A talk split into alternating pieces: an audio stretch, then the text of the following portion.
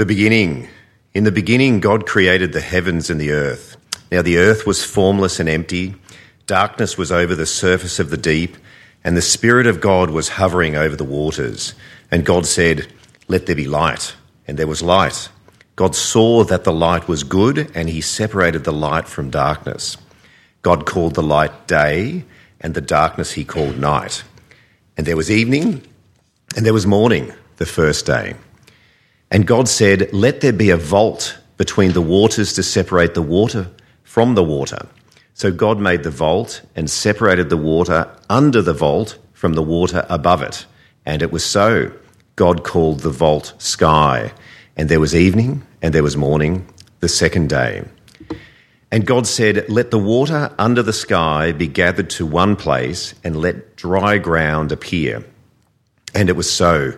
God called the dry ground land and gathered the waters he called seas. And God saw that it was good. Then God said, Let the land produce vegetation, seed bearing plants, and trees on the land that bear fruit with seed in it, according to their various kinds. And it was so. The land produced vegetation, plants bearing seed according to their kinds, and trees bearing fruit with seed in it according to their kinds.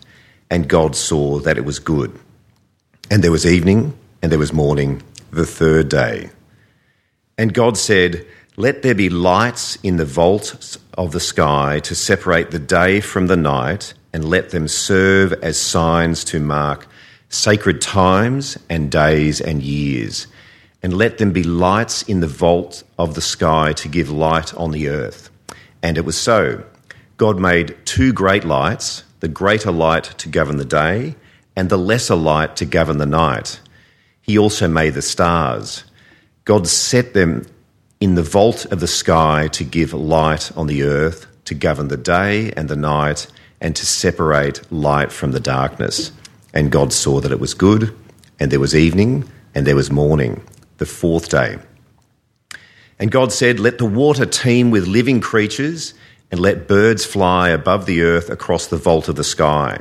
So God created the great creatures of the sea and every living thing with which the water teems and moves about in it according to their kinds, and every winged bird according to its kind. And God saw that it was good.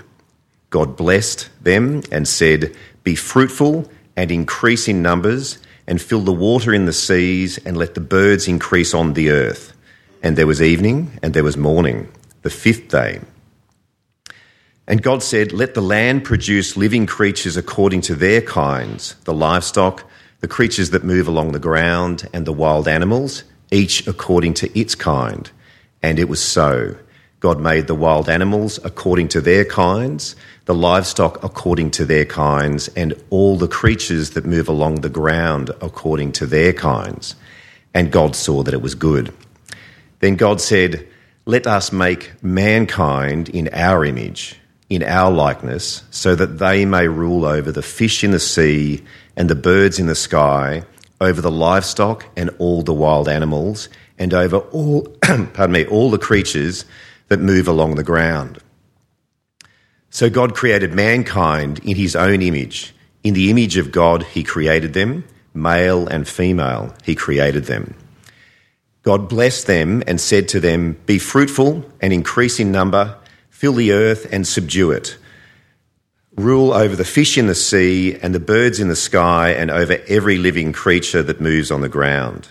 Then God said, I give you every seed bearing plant on the face of the whole earth and every tree that has fruit with seed in it. They will be yours for food. And to all the beasts of the earth and all the birds in the sky and all the creatures that move along the ground, everything that has the breath of life in it. I give every green plant for food. And it was so. God saw all that he had made, and it was very good. And there was evening, and there was morning, the sixth day. Thus the heavens and the earth were completed in all their vast array.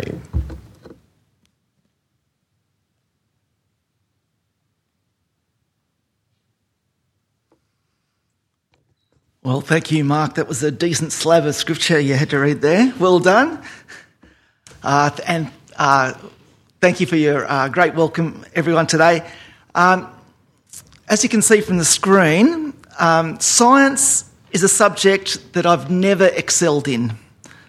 Maybe it's because of my upbringing.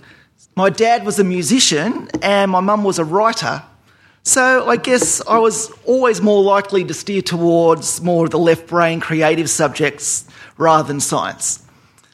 And I always struggled with science at school because it, it never really interested me. In fact, way back uh, when I was at school doing the HSC in year 11 and 12, they had a general science subject uh, for HSC students. And it was for students like me who just didn't get science.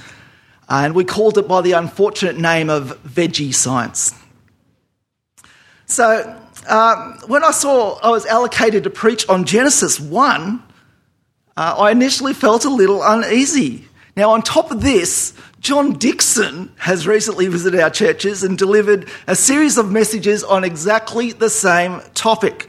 Yes, John Dickson, a true academic who lectures at Sydney University, who has written books on the topic, who's sought after by a whole bunch of churches to speak on this specific passage, a passage that refers to the creation of the universe, a topic that the greatest scientific minds have discussed and debated for centuries. So, with my veggie science background, this was the challenge that was ahead of me. But God does have a sense of humour. I have a primary school teaching background, and my last role as a teacher was actually as an ESL teacher to kindergarten students. Now, these children had just started school, and because English uh, was not their first language, I knew I needed to keep it pretty simple. So, guess what my first topic was? The solar system. Okay, well, surely even I could teach a science topic to kindergarten students. Now, the cool thing about uh, this school was that it was a Christian school, which meant I was free to share the Bible uh, and what it said at any time. So, I opened up my Bible and read the very first verse. In the beginning, God created the heavens and the earth. Pretty simple. God created the universe. And then the rest of Genesis 1 is a series of tell, tells us what was created. And it wraps up with a quick summary in the first verse of Genesis 2. Thus, the heavens and the earth were completed in all their vast array. Now, isn't it interesting that it only takes the very first verse of the Bible to already cause disagreement amongst academics and great minds concerning the validity of God's word? Because as far as Genesis 1 goes, no one's actually arguing about what was created because it's impossible to argue with. It's right there in front of us. What Christians, skeptics, and non believers disagree over is how it was created and who or what caused it. But I believe that when you, we look closely at what was created, it's actually very clear to understand who is the creator. Some of those who question God's existence claim that the universe began when every speck of the universe's energy jammed into a very tiny point. This extremely dense point exploded with unimaginable force, creating matter and propelling it outward to make the billions of galaxies of our vast universe, otherwise known as the Big Bang. Well, where did this energy come from or from who? Well, good question. Now, I have no problem with the creation of the universe being caused by a Big Bang or something similar. I do have a problem thinking that everything we see around us was caused by a random accident with no forethought or design. We and everything around us were created as part of God's grand design. How do I know? Well, Genesis 1 1 tells me for a start. And secondly, I open my eyes and look around me every single day. So let's go back to my kindergarten ESL class. So here I was with a group of five year olds with limited English, looking at me expectantly, hoping to learn about the intricacies of the solar system from me with my very limited science knowledge. Where do I start? Well, planet Earth makes sense. It's where we live. We learned how Earth is the only planet in our solar system known to support life.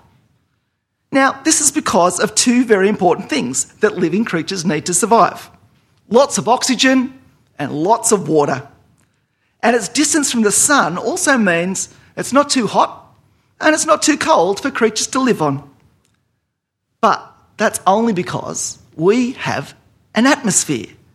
And Earth's atmosphere is a huge blanket of gases. It's mainly oxygen and nitrogen, wrapped around the Earth, protecting our planet from the sun's strong rays. At the same time, this atmosphere helps keep the Earth's temperature comfortable for living beings. Not only that, the atmosphere protects us from meteors too. At Earth's atmosphere burns up almost all the meteorites and space junk that encounter it.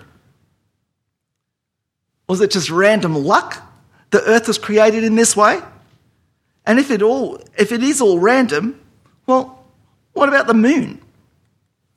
Because when you think about, about it in the vastness and the magnitude of space, the moon is really close to Earth. Shouldn't the conditions be similar? It's by far our nearest neighbour.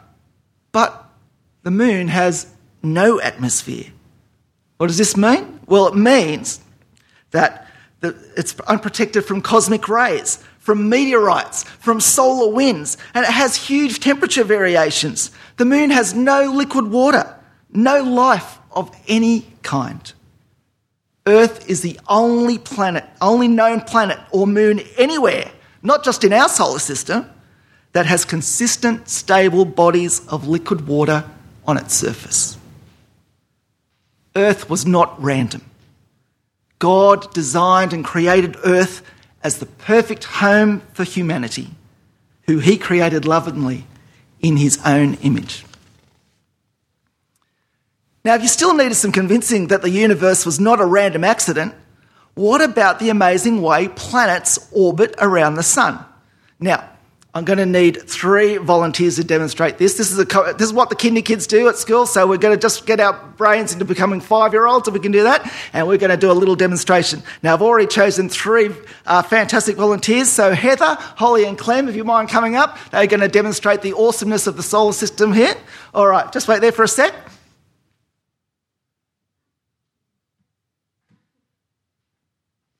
All right, Clem, if you don't mind being the sun, there you go. Now you got the easy job. You just got to stand there. Can you just maybe start heading over that way and look very imposing and huge? Thank you. Turn around. Awesome. Now, Clem, the sun is absolutely huge. Do you know that you actually take up 99.86% of the solar system's mass, just yourself? To actually tell you the truth, there, one million Earths can fit inside the sun. That's pretty awesome, isn't it? Okay, now, Heather,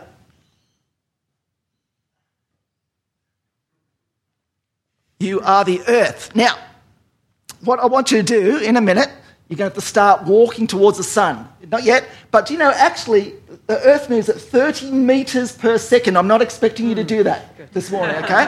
30 metres per second. Now, also, I want you to start circling around, but you have to do it in an anti clockwise direction, okay? okay? So start walking towards Clem. Thank you. In an anti clockwise direction, doing a good job. Keep going, keep going, keep going, keep going.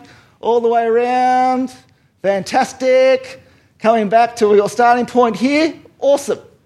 Okay, not too bad, but I'm not making your job so simple. Okay? Because actually, there's seasons where uh, the Earth is actually at a 23 degree tilt. So, do you mind just sort of like tilting that way a little bit? Because that's how we have summer, spring, autumn, and winter. So, good job. Can you just like keep on going at a bit of a tilt? Excellent. Tilting, tilting. Excellent. Come back, come back, come back, come back. Wonderful. Okay, not too bad. One more thing I forgot to tell you. Guess what? The Earth actually rotates on its own axis every ah. 24 hours. Okay, that's how come we have day and night. So, so remember, so we're going anti-clockwise, 30 metres per second, 23 degree tilt, and can you spin in an anti-clockwise direction at the same time? Fantastic. The whole way? Anti-clockwise, yep. What? That's it. Doing a great job. 23 degree tilt. Excellent. Coming all the way back. Okay. All right, and stop. Fantastic. Now you've done a great job. Just a little rest there. But wait.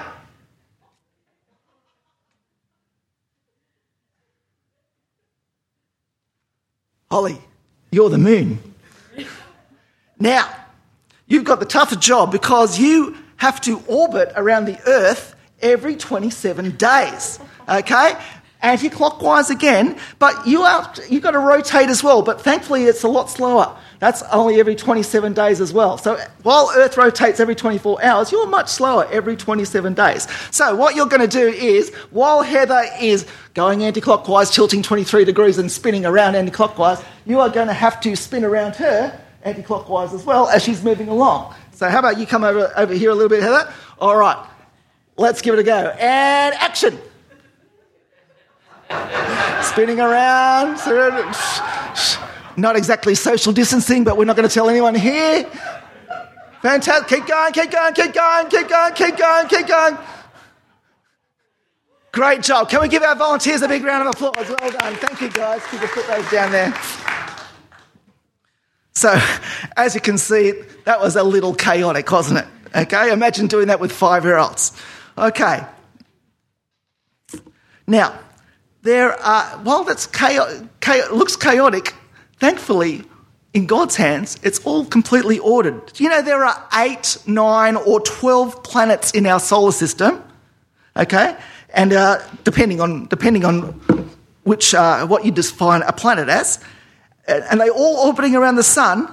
And these planets also have a total of 200 moons orbiting around them at the same time while they're orbiting around the sun as well. Saturn alone has 82 moons orbiting around it. And it works every minute of every hour, of every day, of every month, of every year, of every century, of every millennium. They just spin in this perfect order every single moment of our existence, way before we existed and way after we're going to exist. Isn't that amazing? Okay? It's mathematically and scientifically mind blowing, I think just the random work, just random, or the work of a supreme creator and grand designer. Now, we never have the time to look at all the different aspects of God's creation just here on earth, but I thought I'd just give you a few fun facts that the kindy kids really liked. Okay. Do you know that how the, do you know the oceans are so vast on earth that over 90% of them have yet to be examined? While scientists have discovered 226,000 species of sea creatures, the number could be as high as 25 million because it's so, so much is undiscovered.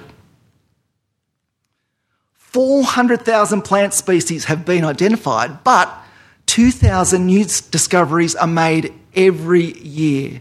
2,000 completely unknown plant species all of a sudden get discovered every year. There are over 1 million species of insects, but scientists estimate that more than 80% are still yet to be identified. Now, my kindy kids were also at the age where they found anything to do with poo hilarious. Okay? So here's a couple of their favourite animal poo facts. Okay, now, in very cold weather, the painted turtle breathes through its bottom. And even our very own hairy nosed wombat produces poo that's shaped in a cube. And they also loved any slightly gross facts about the human body. I'm just going to give you two of them. Okay. Laid end to end, an adult's blood vessels can stretch up to 100,000 kilometres. That's four times around the equator. And the average person produces enough saliva in their lifetime to fill two swimming pools. I know. Gross, hey? Everywhere we look, every moment of the every day, we can see the awesomeness of God's creation, the result of his amazing plan. Everything he created was good. Genesis 1 tells us so. In verse 4, he tells us the light was good. In verse 10, the land and the sea were good. In verse 12, the trees and the vegetation were good. In verse 18, the sun, the moon, and the stars were good. In verse 21, all the birds of the air and the creatures of the sea were good. And in verse 25, all the land animals were good. Finally, God created people, and he saw the whole of creation before him. His grand design was complete. When he saw all the parts of his design placed together, verse 31 tells us God saw all that he had made, and it was very good. I want to share a little known story that occurred on Apollo 11, the first manned flight to the moon. The lunar module had landed on the moon's surface on July 20th, 1969, with Neil Armstrong and Buzz Aldrin on board. Now, NASA's plan was to give the astronauts several hours of rest time before the planned walk on the moon. Can you imagine what emotions must have been going through the minds of these astronauts? Firstly, for landing on the moon, and then knowing they will be taking the first ever steps on the surface of the moon. And they also had the access to the most incredible view of the vastness of space that any human had ever experienced. How do you react to something like that? Well, Buzz Aldrin, he was a Christian and he had it all planned. He was going to commune with God. He had received special permission to take bread and wine with him into space and take Holy Communion. Now, this is the actual bag and the communion cup that Buzz Aldrin used. His church had designed this bag that would hold the bread and the chalice of wine for the first ever space communion. Now, his initial plan was to take communion during the, the moonwalk, but NASA was fearful of the reaction around the world to such a Christian ritual, so permission was only granted for a private ceremony within the lunar module. So Aldrin reached for the wine and bread that he brought into space. This was the first food ever poured or eaten on the moon. He then read out the Bible passage on the vine and the branches from John 15. Then he poured the wine into the chalice. Now, the gravity on the moon is only one sixth of that on Earth. So when he poured it into the chalice, the wine curled slowly and gracefully up the side of the cup. So I can imagine that he couldn't have taken too much time. He ate the bread and drank from the cup. And at that moment, where he had the privilege of being placed where no human had ever been before and was able to see what no person had ever seen before, he chose to commune and give praise to the creator of all things. In an interview, Aldrin recalled, I could think of no better way to acknowledge the Apollo 11 experience than by giving thanks to God.